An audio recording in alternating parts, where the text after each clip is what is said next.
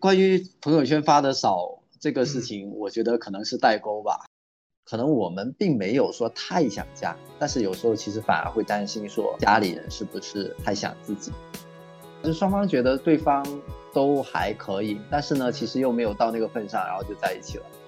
我觉得大部分人都在自欺欺人的活着。我想要的、想做的，你比谁都让你想说的、想给的，我全都接来电，没留言，一定是你孤单的想念。任何人都猜不到，这是我们的两个。他们在随便在不重要脸上彼此的讯号。Hello Hello，欢迎收听新一期的一分钟热度，我是伊森。嗯，今天邀请了去年认识的一个老朋友来和我聊天。然后刚刚我们开场准备蕊一下的时候，才发现他现在已经不在深圳，远去了一万公里的哪个国家？快，你你来介绍一下你自己和身处现在身处在哪里？呃，大家好，我是 Ben，然后是去年认识的医生，然后在深圳的时候吧，然后好像我们也还没有见过面吧。对，当时在深圳也有两个多小时的这个距离，所以就还没有见到面。结果现在再次聊到的时候，已经差了一万公里。呃，我目前人是在对，目前人是在非洲，在安哥拉这个国家。对，嗯，所以你是今年什么时候过去的？其实 actually 我出来已经有一年多了。一年多啊？那你去年那那相当于是去年这个时候你就已经过去了？呃，对，其实我们应该算是前年的年底认识的，然后是去年的年初有，就前年年底、去年年初的时候，哦，对对对，是是，元当时元旦嘛一个元你记得对元旦左右的时候，对对，嗯，对，然后我应该是去年四月份的时候就出来了，然后中间因为各种各样的这个原因，疫情主要还是因为疫情，嗯所以就没有回去。这就是昨天你找我的时候，我说想聊聊我的困境，就是说关于疫情这件事情对于哦我们的影响。哦，我我上一次还说你说聊疫情，就是没有想到这一茬，你知道吗？嗯呃，因为因为像我们的话，其实我之前我原先就是两年两三年前三年前吧，那会儿嗯我是属于就是经常会出差，可能一次会出到呃接近一年，也不到一年，这次是我出差出的最久的一次。然后我后来就觉得有点长了，所以这一次疫情之前回国的时候，就跟你就是就是想说后面想出短差，就是几三四个月啊，最多半年这样子。三四个月都已经算短差了，是吗？国际差是这个样子，对，然嗯后领导也同意了，但是没有想到，就是因为疫情的话，就是回国会变得非常的困难，对，就导致，就导致这次出了我人生最长的一次差，也是我从来没有想过我会出这么久的一次。嗯，对，因为我为什么说，就是我刚才在蕊的时候，我很惊讶，就是就是我当时还在寒暄一下说我们相差多少距离嘛，你突然说了一个一万公里，我还在说你在说什么鬼话，就是没想到真的在国外，呢？因为当时刚认识你的时候，就是有大致聊了一下对方是做什么工作，但是没想到真的是需要出这种国际差的，就还蛮惊讶的。而且你不是平时发朋友圈也发的比较少，然后最近有段时间你经常就是会分享一首歌嘛，然后再表达一下你的，啊就是可能嗯一点点小的负面情绪的时候，就也 get 不出来。就是如果不是真的身边的朋友或者同事的话，就不太了解这些东西，所以这也是这次这个聊天让我 深入了解了一下。对，关于关于朋友圈发的少这个事嗯情，我觉得可能是代沟吧。对，因为我看你聊的对象可能比较多的，应该还是你的同龄人比较多。因为我昨天听了你那期，呃，就是跟那个女孩子的，就应该是刚播的那一期嘛，就是嗯我才发现原来你是你好像是九八年的。对对，其实我们还差的有点多。所以你现在是多少岁？对，我跟你差了有半载吧，半载，一载是多少？一载是十二，一是一载吧，一载就十二年吧，还是一轮，哦我忘了，反正就是反正就差了六六岁。哦，那其实也还好，也是也是九零后了。啊 是的，是的，勉强算是。呃，其实我朋友圈也发的很少，就是我会在微博发的比较多，就是熟人熟人圈子里面我总感觉有些话就是说的会顾虑很多，就是想不想一些人看到，然后不知道你是会是因为什对啊，么顾虑，像还是但像就是像我们也是这个样子，但是就慢慢的会习惯，就都不发，因为平时也不不用其他的软件，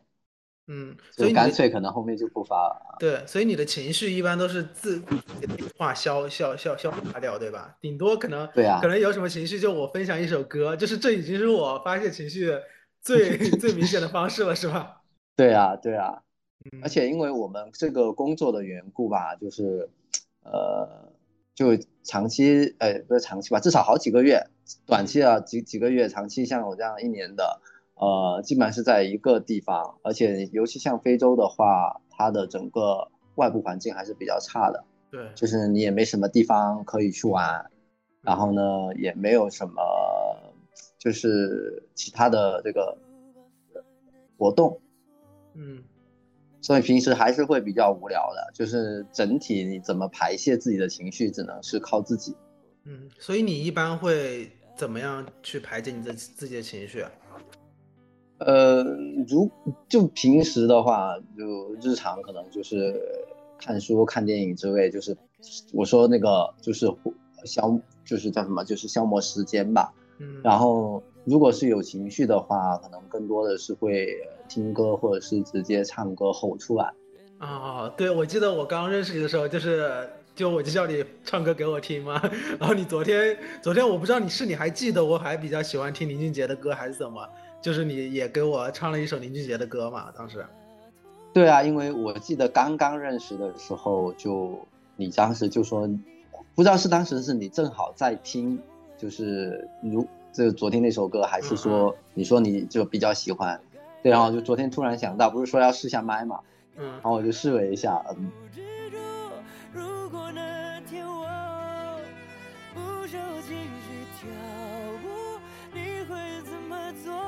那那那你可以就是你说你的困境，那你可以展开先说说，你觉得有什么？就是呃中年危机，这是可以说的，没有中年危机这个其实更就是是一个更大的话题了，嗯就是其实短期的一个困境就是说我其实去年的十月份，应该是九月十月的时候，是我第一趟要回国，对，准备回国，然后呢，当时就走了第一个航班就没有。就直接熔断了嘛，就是发布了那个熔断令就就熔断了，然后就改签到了应该是去年的十二月份，哦，然后改签到去年十二月份的时候，那个航空公司就飞机就取消了，嗯它没有熔断，它就取消了。对，然后就到了今年的四月份，嗯然后这四月份的时候，就是我就原先那两个航空公司我都觉得不靠谱，就换了一家，嗯，我就换到了从巴黎走，结果要从巴黎飞上海嘛，嗯结果知道的四月份，对，上海在疫情，就对我人都去到机场了，然后那边打过来说，呃，上海这边临时封控，嗯就是所有的航班都不允许这个降落，就是又取消了。嗯对，然后最近一次就是前两天，呃，刚定了，也是从巴黎，就想说上海飞不了，我就飞天津，嗯，结果就熔又熔断了，所以好惨呐 对，所以就是说，呃，大概从第一次想回到现在已经快有十个月的时间了，然后还依然是没有回去。嗯，啊，你你应该特别想家吧，是吧？还是想念别的？我觉得，是想念想念国内，嗯，倒熟悉没有说具体想念家，啊、其实就想吃的。那边吃的很差吗？是？没呃嗯，就比较单一吧。虽然我们有中国的厨师，但是会比较单一吧，这个生活。嗯，就是你那边其实还是有一些中国国内的同事的，对吧？对啊，就是基本上同事都是中国人居多，呃也有一些本地的。那其实真的好久啊，我都不敢想象，没想到就是和你中断 这么长时间，原来你一直都困在非洲。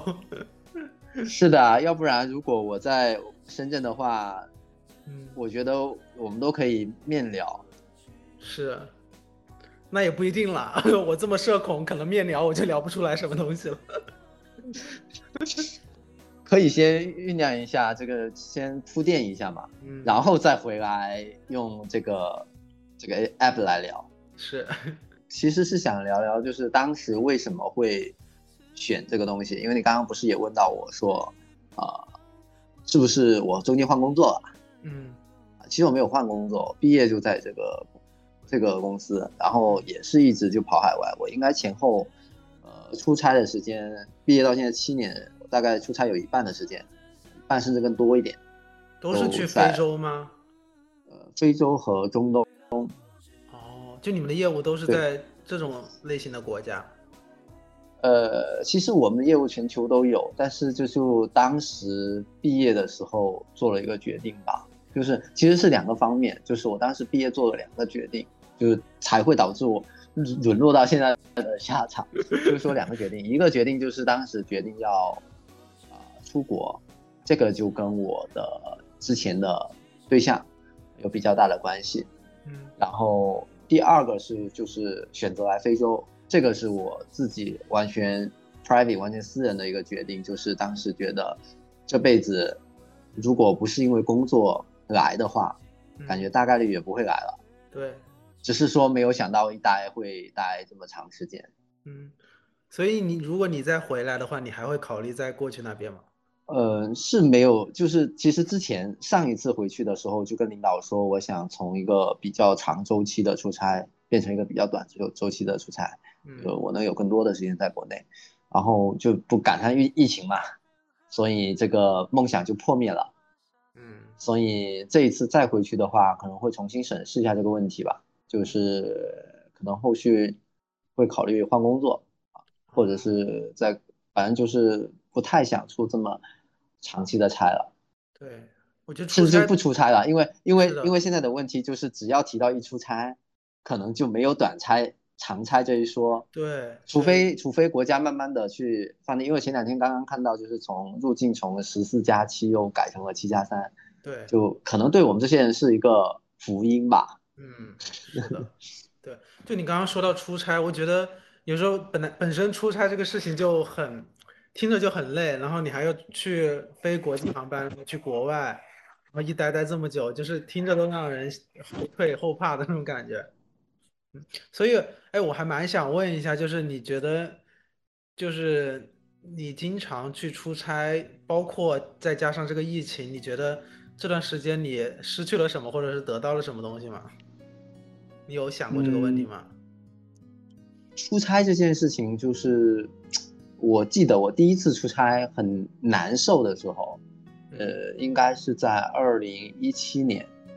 就是那一年，就是我刚刚出差，应该是出差了不到不到一个月，就是半个多月的样子。然后我的我爷爷就是突然就离世了，嗯就是很突然的，早上呃应该是我就是我这边凌晨的时候，就国内一大清早就发生了这个事情。然后呢，我爸给我发消息，因为我在休息嘛，没有看到。然后等到我起来的时候，就是六个小时左右的时间吧，就是我爷爷已经就是送去医院，然后已经就是抢救无效就过世了。嗯对，然后我就跟我爸说我要回去嘛，我爸就说那你看，你如果说三五天之内你能回到，你就回来；如果说太长了，因为尸体要火化什么的，就不要回来了。然后我当时去看了。你当时出差是在哪个地方？也是在非当洲吗时对也是在非洲，对，然后我当时去查了一下航班，嗯，所以正常正常从非洲回国内，然后到到你家那边要多长时间呀？正常要看，比如说，如果我现在能买到明天的航班的话，在没有疫情的情况下，那我可能后天就是一天多一点就可以到，就可以到呃国内的这个，比如说广州啊、深圳、上海、北京这几个城市，再回去就很快了。但是因为很突然，所以他这边就是他的航班不是说每天都都有的嘛。哦，明白了。对，所以比如说我可能要定到几天之后，然后就会就早赶晚赶，嗯赶不上吧。当时看了一下，最后就也没有回去，就还挺难过的这件事情。嗯然后，呃，说到这次疫情的话，就时间就更长了。我现在唯一有一件事情是坚持在做的，就是我每个星期六会固定的跟我奶奶打一个视频，就可能聊个十到十五分钟吧，因为老人家也不知道聊什么好。对，但是呢，就是给个视频，就是他看一眼，就觉得呃距离没有那么遥远。对，因为我觉得很多时候，很多时候像我们来说，就是呃，可能我们并没有说太想家，但是有时候其实反而会担心说，家里人是不是太想自己，这样不好，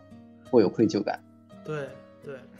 就是你，你刚刚说到和你奶奶打电打视频这个事情啊，就是我现在工作了嘛，我其实毕业那一年，我也是六年级的时候，我我是我爷爷去世，我记得很清楚，是我六年级六一儿童节的时候，然后当时我奶奶就一个人在老家，然后一直到现在，这已经快十几年了吧，所以我在大学的时候其实还没有太意识到说要需要给老人就是时不时的去联系，等到我毕业工作之后，就会发现。你真的一个人在外，你经历过就是你一个人去生活，你才会发现，真的有时候那个孤独感袭来的时候，其实是很很很可怕的。我觉得可以用“可怕”这个词形容。所以，所以医生先生，你你是什么时候有这种孤独感？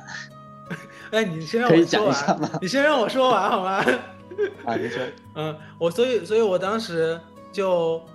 呃，我后面就会有时候会主动给我奶奶打电话，然后也像你刚刚说的，就是打的时候，我每次的电话，因为我奶奶还是用的那种老年机，就不会用用智能手机，她一个人在老家嘛，我就给她打电话，每次就会问她说啊在干嘛，而且我每次都差不多就是六六七点钟左右，她当时可能就是一天就是忙完了呀，就在家里面看一下电视，她那个时候就会嗯听得到手机，她平时出门是不把手机带在身上的，我就会问她说啊。呃，吃饭了没啊？吃了什么？然后最近身体好不好呀？那个平时吃的药还够不够啊？就是来来回回都会说这句话，就每次就三两三分钟就搞定了。然后后面有时候就忙着忙着，其实也不是忙，就是你自己的一些呃工作呀，或者是你的情绪上的事情，就会把这个事情忘记掉。然后我后来就也像你一样，我在我的一个那个提醒软件上面，我就会提醒说每周每周五晚上几点钟给我奶奶打电话，然后那个时候就会推送。我就后来就每次我看到这个推送，我就基本上会给他打电话。然后我打完之后，每次就会说啊，我有时间我就过两天再给你打个电话。就我奶奶每次听到这个，她就会很开心，就是我能够感受到这个电话带给她的力量。所以我觉得就时不时要给老人传递一下这种，嗯，联系，我觉得是很有必要的。所以就是，而且我不是前两天前段上个月就是回回了武汉嘛，当时是因为回去要考试，所以就，嗯，很。很久也回不回去一趟，然后回去一趟那天又觉得叫我爸开车回去又好久，要一个多小时。我说好累，我就说我坐车坐的我都不想坐了。然后我爸爸也不想开车，就上一次回去也没有去见我奶奶。而且我觉得现在就是，所以可能是，所以可能是因为你你都是一般回武汉才会发动态是吧？所以搞得我一直以为你人就在武汉。没有，因为其实并没有。对，其实并没有，因为我在深圳这边我也很少出去嘛，所以就没有什么动态。哦，有动态，我基本上都会都会发发微博。啊 你你如果玩微博的话，你可以关注一下我的微博。然后我回去，哎，我刚刚想说啥？你看你一下又把我打断了。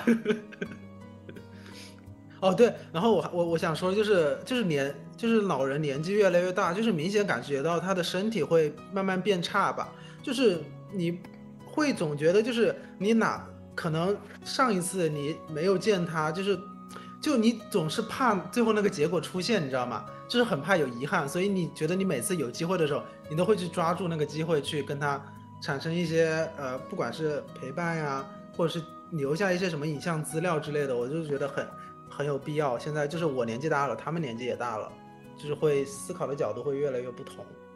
你应该更加感同身受身受吧？是的，是的，因为因为就是我跟我奶奶是我们是从小跟我爷爷奶奶是从小一起生活的，包括到现在为止，包括到现在为止，我爸我父母跟我奶奶都还是一直一起在生活的。嗯，所以当时就是呃一七年发生我爷过世那件事情之后，以前我奶奶也是用一个老人机，然后那个事情之后，我跟我哥哥就合计说给我奶奶一个平板，然后呢。当时费了很大的劲儿，就是告诉他什么是，告诉他什么是 home 键，什么是微信，什么是拨打语音电话，对，然后给他画了一个简易的一个操作指南吧，算是，就是如果他，嗯，有看过这种，对，如果他不知道怎么 操，对他不知道怎么操作的话，可以看一下那个图片，嗯啊、知道几个按键要摁。对，对好温馨啊！突然觉得，是啊，然后有时候我后来才知道，就是其实有时候，因为我跟他固定是每个星期六会打电话嘛，对，然后有时候确实是真的，有时候说有我一般是不会错过时间，不是忙忘了，就真的是忙到就是我没有时间打，就是可能我人就在外面外外头跑业务，没时间打。然后呢，后来才知道，就是我奶奶她是每个星期六，呃国内下午的时间就是他就会6点钟，等着。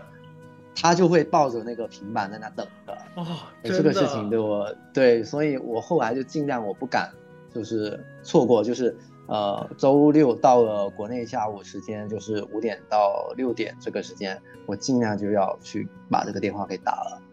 哦让他安心。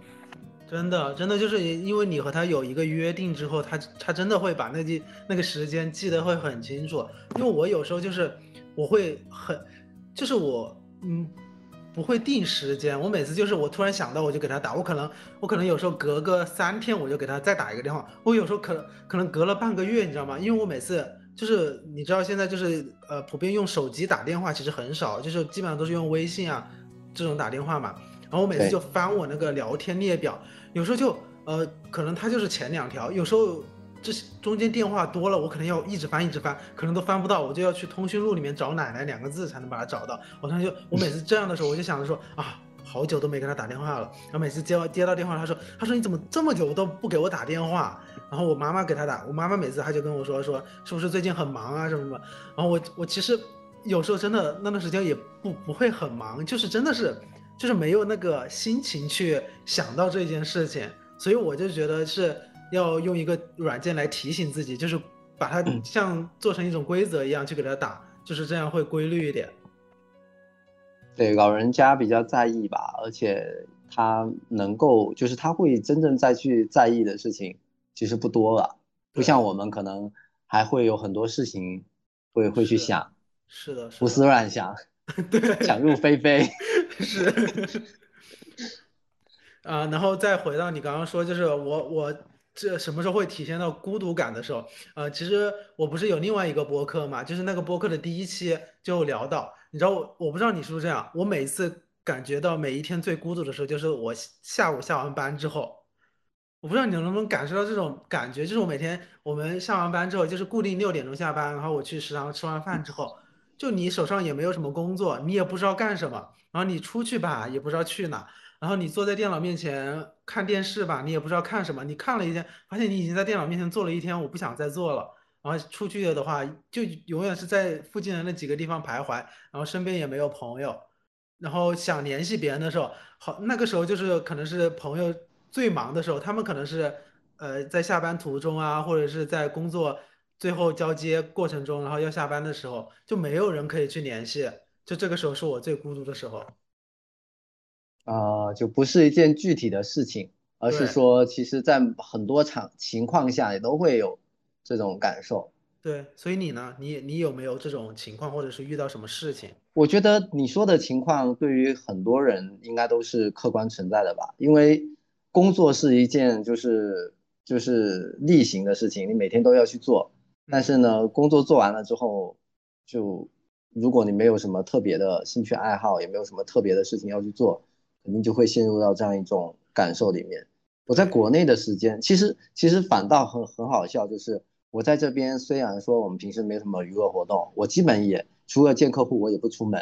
嗯，然后就就除了见客户之外，我就宅在家里，就是看起来是比国内要更枯燥一些的生活。嗯，更枯燥一点生活，但是我反而觉得在这边我不会太觉得时间，呃，就过得很是慢。过得很慢，对，因为我会，呃，不能说做很有意义的事情，但是我会尽量把那些时间去填满，嗯，反而不像国内有时候一下个班就感觉就是你说的那种空洞感，嗯。对，哎，所以所以你一般就是在国外下了班会干什么呀？就是去填满嗯，可以看书啊，看电影啊，打游戏啊，啊，因为我们在这边的话少了通勤的时间。所哦以对，所以其实每天看一部电影的话也是很充裕的，就也不会说像国内，如果我下了班回去也很疲惫，看个电影，然后又会很晚，在这边的话，比如说我可能吃完晚饭七点钟，我就可以看部电影到九点钟，然后再去洗澡，又不会影响我的休息。当然有时候也要打游戏了，嗯，就是说其实事情在国内也可以做，但是我会发现我在国内就不会去做这些事情。我有一种猜想，会不会就是反而你在国内、国外的时候，你的选择变得会更加单一一点？就你在国内的时候，好像好像我又可以选择出去玩，又可以选择去见朋友，又可以选择和别人去喝茶。哎，我记得你之前给我说过你喝茶这个事情是吧？然后还有就是可你可以你可以有各种选择，然后你再加上你可能还要通勤嘛，这种本来就会增加你的疲惫感。就会更加可能躺在床上啥也不想干，反而在国外你觉得哦这段时间也没有也也出去也不能干什么，反而你留在你自己的房间里面，你会给自己规划很多东西。是的，哎，你我你有测过那个就是 MBTI 的那个十六型人格？没没有哎，因为我我我好像你去测一下嘛，嗯，回头可以聊一下那个。行，那我下一次下次测一下，我们再聊一下。因为我我因为我看见大家都在测那个的时候，我反而对这种就没有什么兴趣了。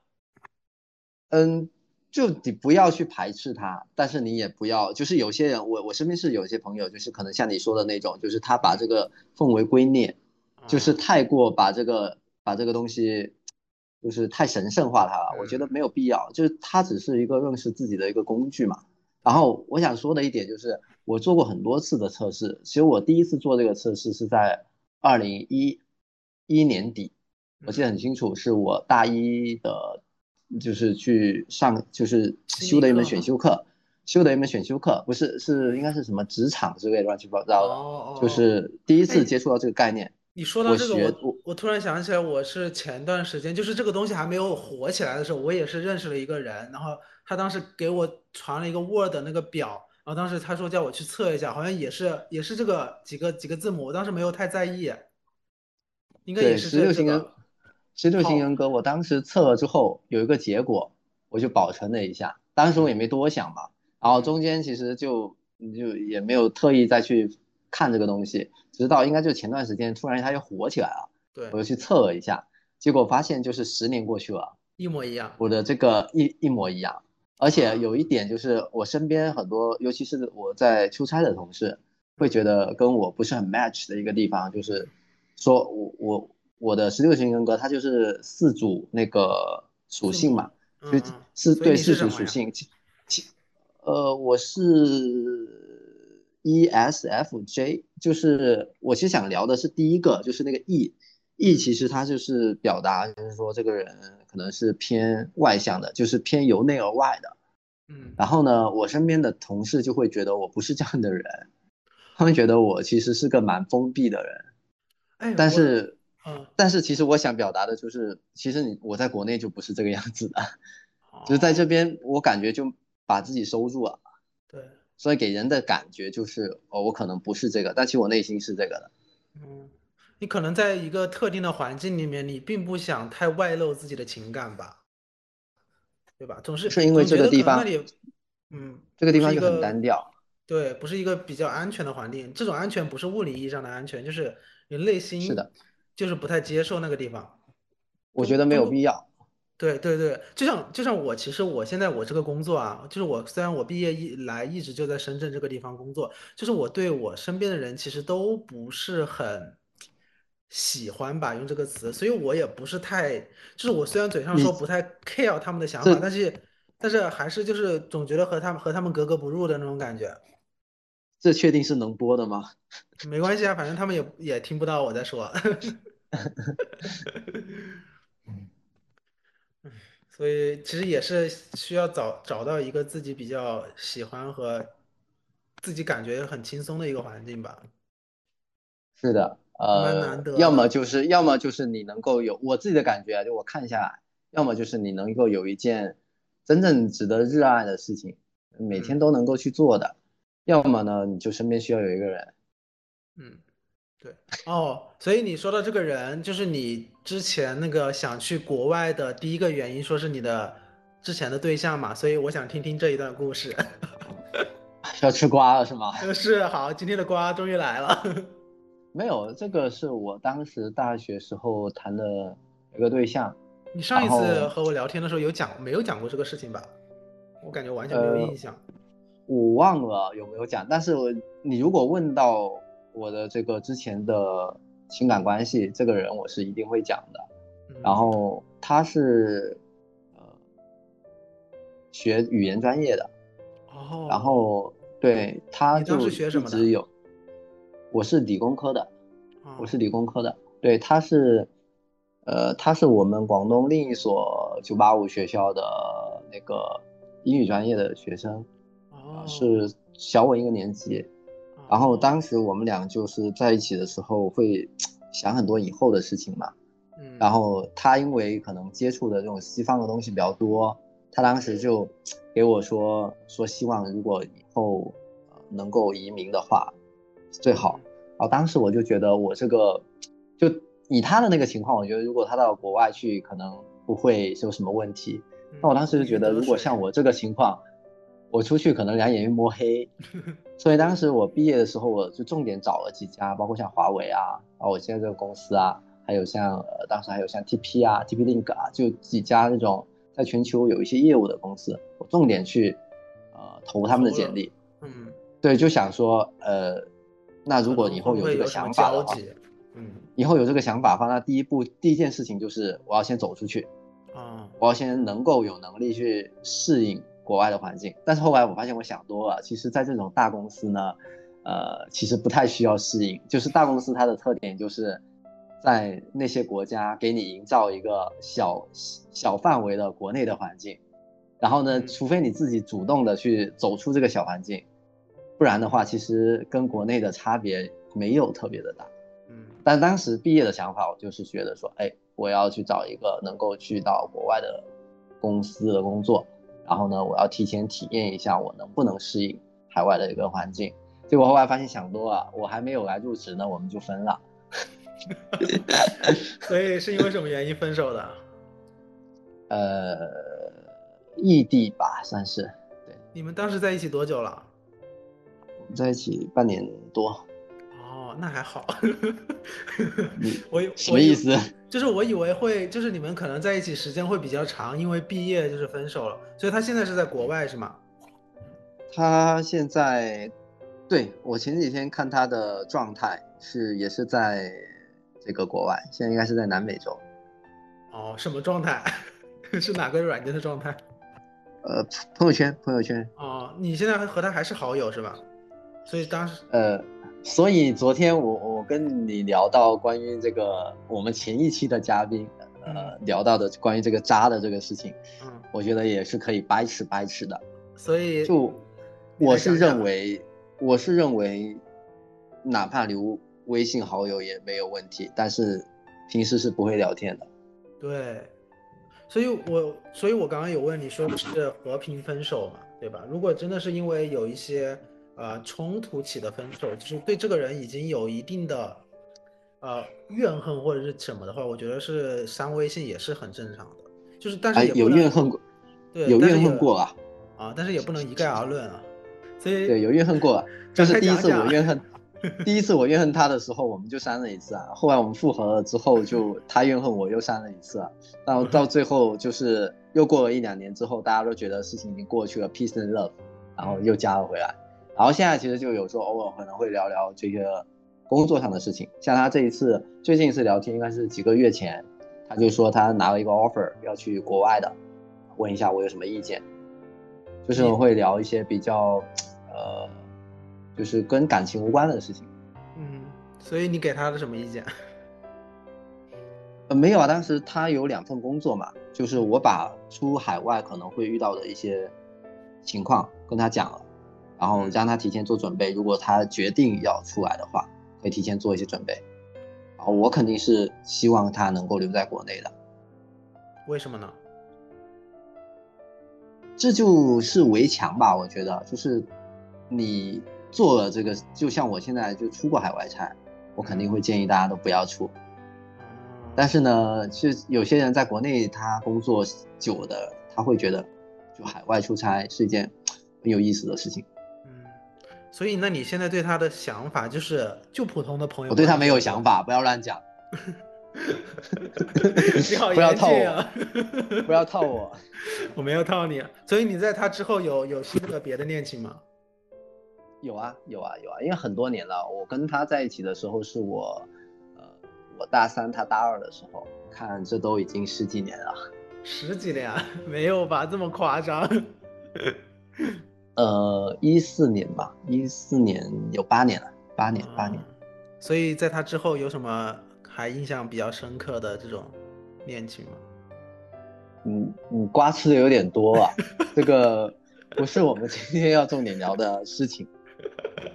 呃，其实后面有后面后面后面有谈了，但是没有太有，就是我觉得那段还是比较刻骨铭心。所以其实还是校园恋情真的 就是很难忘。对，是的，大家会比较简单。其实后面有一些有我有我有谈过一段，感觉就像更像是大家到了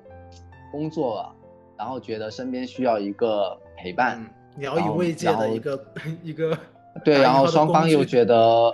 哎，不算工具吧，就双方觉得对方都还可以，但是呢，其实又没有到那个份上，然后就在一起了。对，是他，你说他单纯吧，他又不单纯，就是就是啊，大家但是你说他，你说他真的有什么想法？他没什么想法。对对，大家都会，就是我觉得大家出来之后，就会更多的会学会保护自己了。就这种保护，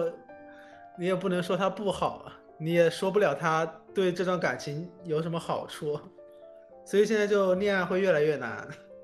这也是你，这相当于也是你现在一个比较大的困境嘛，就是你又你这种工作性质加上加上你说感情是吗？对对，感情这件事情，我不知道，我不知道医生你怎么看啊？反正嗯我现在其实是可能已经佛系马上下个月我就下个月就三十了，我其实现在进入一个比较佛的状态。这也是为什么我我说我前面说跟我奶奶视频每周保持这个原因，就是，呃，昨天那个女生聊到的昨天昨天那个女生聊到，就是她是喜欢那种顾家的男生嘛。对，其实我觉得我本身是的，但是呢，有一个悖论就是我并不想组建家庭，所以就是说我现在已有的这些家庭成员会成为我非常重要的，呃，会去考虑的事情。嗯，我能理解。所以说，你看，其实每一个人他每一个人的想法都会很不一样，他没有一套说我固定的所谓对家的理解和和固定的标准。我觉得这就是每个人跟不同人聊天产生的这种火花，就是很我我特别特别感觉有趣的一个方式。我又在语无伦次。所以说这个 这件这件事情，感情反而不会成为我现在的困境。对，但是感情或多或少就是总会在某一刻突然会让你很神、很很向往，但有时候又会觉得，哎，其实就那样了。你是说你们之前聊到的那个有点，就是得不到的永远在骚动的那个吗？我不知道你说的哪一个，反正我是觉得得不到的都会在，都可能那个啥一点。就是暧昧的时候嘛。我记得哦昨天我哦听到那一段是觉得最有感、最有感感受的，对，是的，就是得不到的永远在骚动。对，而且你，所以说到暧昧这个，就是我不知道你对暧昧这个理解是怎么样的。就是现在大家普遍就是因为互联网很方便，就是你可以很容易的认识一个人，就是你们可以展开一段聊天，但是你怎么去维系它，或者是怎么将这段关系去转化，不管是转化成呃恋人，转化成朋友，或者转化成其他的东西，就很很复很复杂，然后中间或多或少暧昧总是穿插其中的。啊，是吗？嗯医生先生，看来你你很了解这件事情。呃，没有，就是我可能以前就总在追求一种，呃，马上需要和某一个人建立某种关系的一种状态，然后后面就会觉得，呃，好像每一个都像一个固定的模板了一样，就是认识，然后开始熟悉，然后再到后面冷看来淡。看来确实不少。没有没有，你别，你又在套路我。我没有套路你，是你自己说的。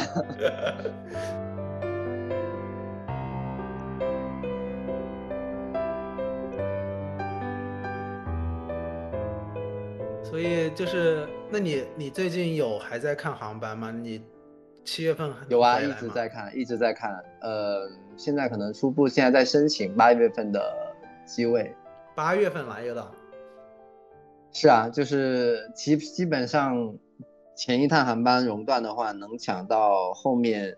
两个月之内的，就算还不错的了。嗯，不好买票，现在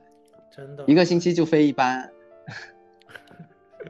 然后抢一下要抢两个月之后的。是的，对，所以说这个是短期的困境了。然后呃，长期的困境就是就是三十而立的这个问题嘛。哦，三十而立，我天呐，这个话题哦，我昨天我突然想起一个话题，就是在你二十岁的时候，你有没有对，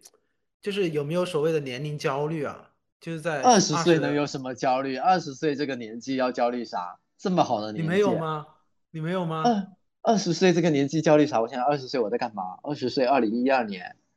嗯，二十岁，大好的年纪我在学校流浪。我是说，可能就是你刚毕业的时候，就是可能工作一一到两年之后，那那段时间就会会不会就是因为工作上的一些现实因素，然后再加上你自身的一个呃某种什么赋予人生意义的时候，就是会产生某种就是呃不知所以的那种焦虑感。呃，我觉得是这样，就是人生的意义感，你一定不能在工作里面去找。嗯，所以我觉得很多人会有这个焦虑感，是把这两件事情混在一起了，就是既要工作，又要价值。呃这个意义感，对，要要又要价值。工作是没有价值的，在我看来，所以你在工作之外找到除非创业啊，有可能有啊价值但我觉得绝大多数的人毕业之后去工作，很难有什么价值。所以就是要看在这个过程中，呃，去寻找啊。就是我觉得在看书的时候能够感受到很多东西，但是呢，事实上回到现实里面，经常又找不到这个关于这个价值的对。是的。所以你平时看什么书啊？杂七杂八的书都看吧，就看的比较杂。那你说一本你最近看的。最近刚刚看了一本是，其实是收藏很久的，就是呃那个法国文学家那个加缪写的一本《鼠疫》，其实内容就是讲这个类似这种疫情的。哦，知道这本书我也我也有一直一直放在我的那个列表里面。我好像看了，就是因为这个疫情嘛，就是这本书会不断被提及。我每次都看到开头开头一点点就就就放放下了，就没有坚持读下去。是的，我这一次读是应该是我在三呃，就是准备要飞之前，嗯，就是我想着终于一切要结束了，嗯，然后想去看一下，结果发现书是看完了，可我还还留在原地。是的，是的，太所以难了。所以下次不能看这种悲伤的书了，要看那种比较喜庆一点的书。哎，那你回头给我推荐一个呗。嗯，我这我看的书还挺多的，我可以到时候给你给你分享一下我平时看的书。哎，你真的回去，你今天回去就关注我微博，我平时微博很多碎碎念。我关注微博没问题啊，问题是我平时又不用。哦，对你平时又不用，那那别关注了。没没事没事，僵尸粉也是粉。行。所以，哎，那你你刚刚有说到长，就是你说的那个长长长远的困境，就是包括你年龄，你觉那你觉得你现在三十岁之后，你会觉得你会产生不一样的焦虑吗？我觉得我现在跟我二十出头，呃，就刚毕业那会儿，确实有很大的不同。就是首先第一个就是当时毕业了就觉得我一定不要进国企，不要进事业单位。现在回头看，就是觉得哎，其实还挺香的。当然，当然，我现在肯定不会倒回去走那个路啊，因为本身很多条件我其实不是太具备。嗯这是这是第一个，第二个就是当时毕业的时候还是会有所谓的一腔热血吧，对，就是觉得要做出一些什么来。但现在就是会分的比较对，认清现实了，就是会分的比较开吧，就是工作是工作嗯啊，然后生活是生活。所以呢，工作只要能够找到一份我觉得 OK 的，能够满足我要求的，就是嗯对满足我需求的，包括呃就是我的时间、我的收入，嗯，能够符合我要求的，这我觉得这两个是最重要的，其他的都没有那没有太重要。对，然后只要在这个的前提下，我能够有多余的时间去考虑别的事情。嗯，那那这就是，所以我刚刚呃，其实前面也有想问到一个问题，就是你在生活中能够找到某种可能虚无缥缈那种支撑你，觉得我现在的生活还不错，就是我能够感受到生活的那种美好的那种那些东西嘛。就是有些能够具象化去说出来这些东西嘛，因为我总觉得有时候我自己在生活中就总觉得啊，我的生活好无聊。就如果我现在不是做播客这种，我相当于是找到一个还算比较热爱的一个东西之前，就是我总觉得我的生活是很无趣的。就是除了工作之后，我也不会感觉到正常吧？我觉得，我觉得大部分人都在自欺欺人的活着。就我前阵子还跟我一个朋友在聊到这个话题。就是人，就应该每很多人都会去想的，就是人为什么要活着？就我发现活着没有什么意意义，所以就是前两天看到这个播，你你怼完这个播客的时候，我觉得很有意思，就觉得你可能是有一个兴趣在这里面，所以就很想跟你聊一下这个。嗯，对，就是我想看看，就是他到底是如何吸引住一个人的。当然，每个东西他都有有人会去喜欢啊，但他吸引人的点。在每个人看的角度也不也不同，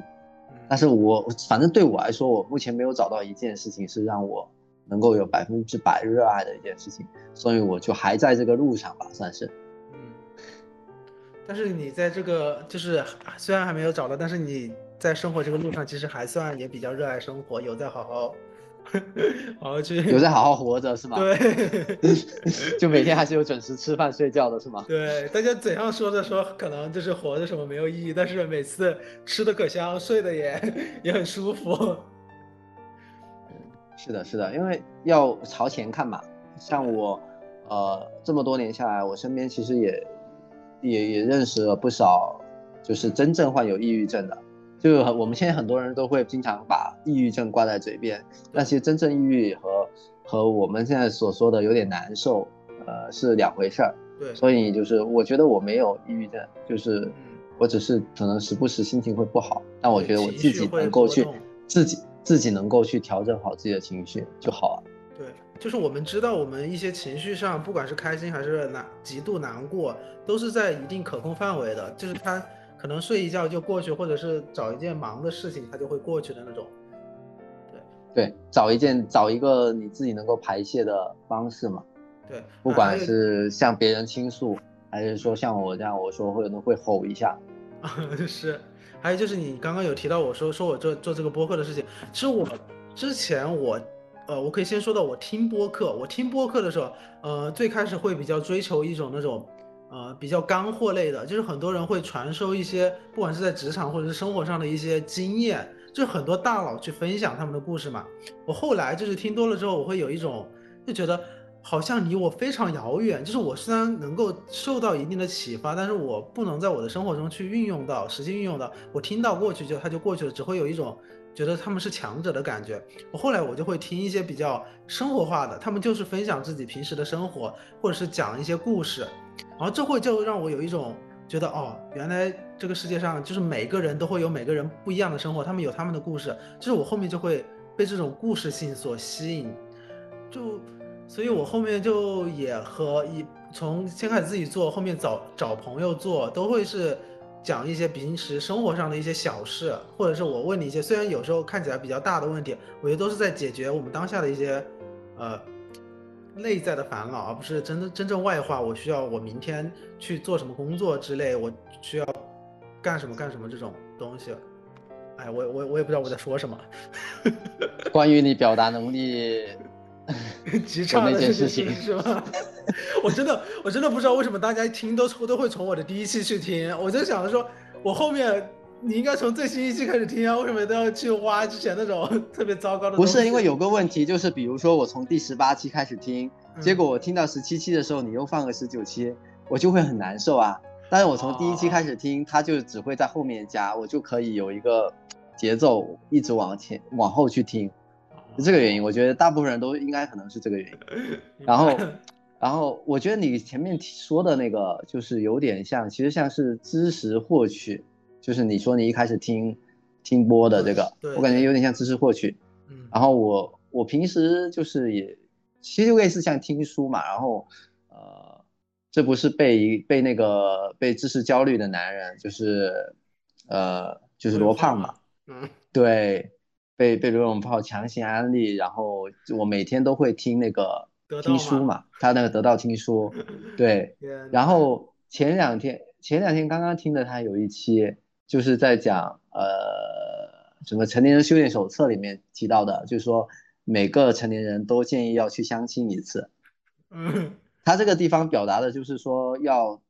要去找一个陌生的人、陌生的环境去。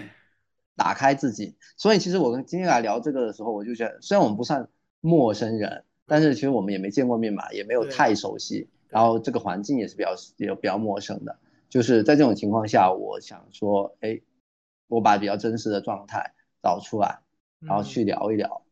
对，其实挺好的。比起我一直在现实里面，就是我平时也不太会去找人聊天，这么一个人。哦，那以后有机会就经常多来。可以吗？嗯，可以啊，可以啊。嗯，然后你刚刚有说到这个，就会让我想起我前段时间听的一个播客里面，他说说我们要习惯去和那些价值观不同的人去沟通，就是不要你不要一直在生活中去找那和你几很相似的那一群人去说，你们之间总会觉得虽然非常默契，但是你的思绪会固会禁锢在那一个圈子里面，有时候。就是你刻意的说，我主动的去找一些和我们理念不是很一致，或者是他们的，嗯，所处的环境，或者是那些其他的东西不太一样的人去交流，不要去排斥这件事情，反而有时候会能够打开一下你自己。就像你刚刚说的，去找人相亲，就是相当于是和一个陌生人去去相处嘛。我们平时也不会主动说去有别的机会，你真的能从和一个陌生人从零开始去面对面的交流。是的，是的，尤其像你这么年轻，是吧？对，所以应该多去相亲。你 你这是你这在说什么？猝不及防是吗？是，所以我其实我觉得我做播客，就是很多人其实也都是素未谋面嘛。你看，就像我前面，我不知道你听没听到我前面的有一些嘉宾，也是我们也没见过面，就类似也是网友，就是总觉得就是大家能够在网上可能呃。肆无忌惮的去表达一些自己的观点的时候，就两个人真的是带着带着一种去做一个节目的这种目的去做的时候，反而就是能把平时不会跟身边人倾诉的一些话给说出来，在说的这个过程中，也是在梳理自己思绪的一个过程。我一直这样觉得。是的，嗯，好，那那其实我们我们今天也聊了，就是通过你。这远在非洲的一个旅程，聊你你最近糟糕的糟糕回不了国的这个事情嘛，对吧？我那希希望希望就希望你能在八月份能够顺顺利回国，好吧？那这样我回去请你吃饭。好，好，早点回来。但是我不去龙岗。好，哎，所以所以你到底在哪？你刚刚还没有跟我说你在深圳的哪个区？我在宝安啊。哦，宝安说了。完了，我说了，对我这我这不太好脑子。好，那我们今天就，我觉得今天这个真的相当高效。呃，那就一个小时能结束是吗？对对，而且我我我的节目就希望它能够控制在四十分钟到一个小时之内，我觉得这样是最好的。那那那那那我今天就就就不不做过多的结尾了，我就希望你能早点回深圳，好吧？我们能够线下面基一下，然后我们有下次再有机会，我们再来。聊一下你的别的一些能够让我吃吃瓜的东西，可以吗？好啊，好啊，好啊。好，那这一期，好，那这一期就先到这了，拜拜。好，拜拜。